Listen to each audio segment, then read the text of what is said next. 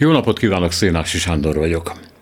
A KSH legutóbbi felmérése szerint a magyar lakhelyekből arányosan a legtöbbet magányos emberek lakják, másfél milliónyian, ezután jönnek csak a három-öt fős háztartások. A magány tehát az egyedüllétnek egy különösen megélt társadalom formáját persze könnyen azonosítjuk az idősek, még inkább az özvegyek világával, holott az özvegyek száma a legutóbbi 20 évben 1 millióról lecsökkent 800 ezerre, ráadásul egy részük jó esetben családban él.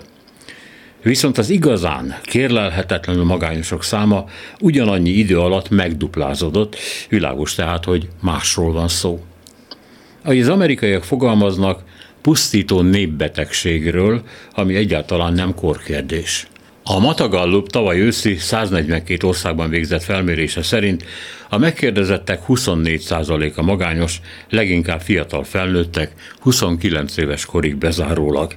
Persze tudjuk, még a legnagyobb kutatóintézeteknek sem kell mindent elhinni, nekik is vannak furcsa vagy okés, de csak félig meddig betartott protokolljaik, ráadásul túl sok emberrel készült a felvétel ahhoz, hogy ne nőjön a hibahatár, tehát az adatok legyenek inkább tájékoztató jellegűek, ám a tendencia így is világos.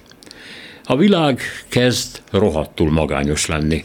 Nagy-Britanniától Japánig, ahol ezt a csontikható érzést Kiki Komorinak hívják egy ideje, és ők speciál valóban nagyon régen ismerik. Semmi és senki sem egyforma persze. Van, akit magányosnak bélyegeznek, de szeret egyedül élni. És van, akit elben körülvesz a családja, holott attól, mert valami társas még nagyon is lehet magány. Az is igaz, hogy fiatal korban a maró egyedüllét mindenféle aktuális kortünet nélkül is létezhet, csak ezt mi már elfelejtettük. Ezen kívül semmilyen kétdimenziós statisztika nem írja le az emberek szövevényes, sokdimenziós kapcsolatait, ám de.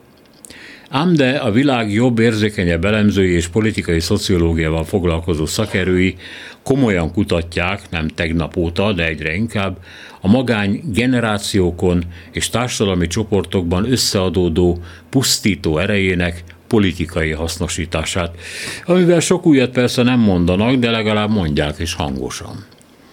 Ahogy a Cambridge-i professzor Oliver Remes is hangoztatja, az embereknek erős szociális kapcsolatokra van szükségük, a globalizáció vagy bármi általi szétvert faluközösségi, lakóközösségi, családi, rokoni, baráti, üdvhadsereg szintű, vagy a kuglizók testvéri összetartozását szolgáló körök kihűlt helyén. Igen, mi is éppen ezt a messze visszhangzó, ám mélyen igaz közhelyet akartuk mondani, kedves Remesz, megspékelve a mondott kutatók helyzetjelentésével, hogy tudnélik a politika, ami a magányból is gyúanyagot csinál magának, sikeresen épít álközösségeket, kamu összetartozásokat, belakni jó hazugságvárakat, amelynek a közepén persze mindig ő áll ki más. A magányos csak a magányát meg a reményét adja a szuverén politikához, az echte magyar nemzeti meldöngéshez, a világbíró orosz küldetéshez, meg a többihez, amit a sámánok előszednek a láda fiából. Szokott lenni nagy boldogság.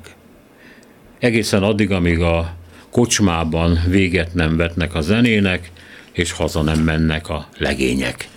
Oda, ahol változatlanul hideg van és sötét.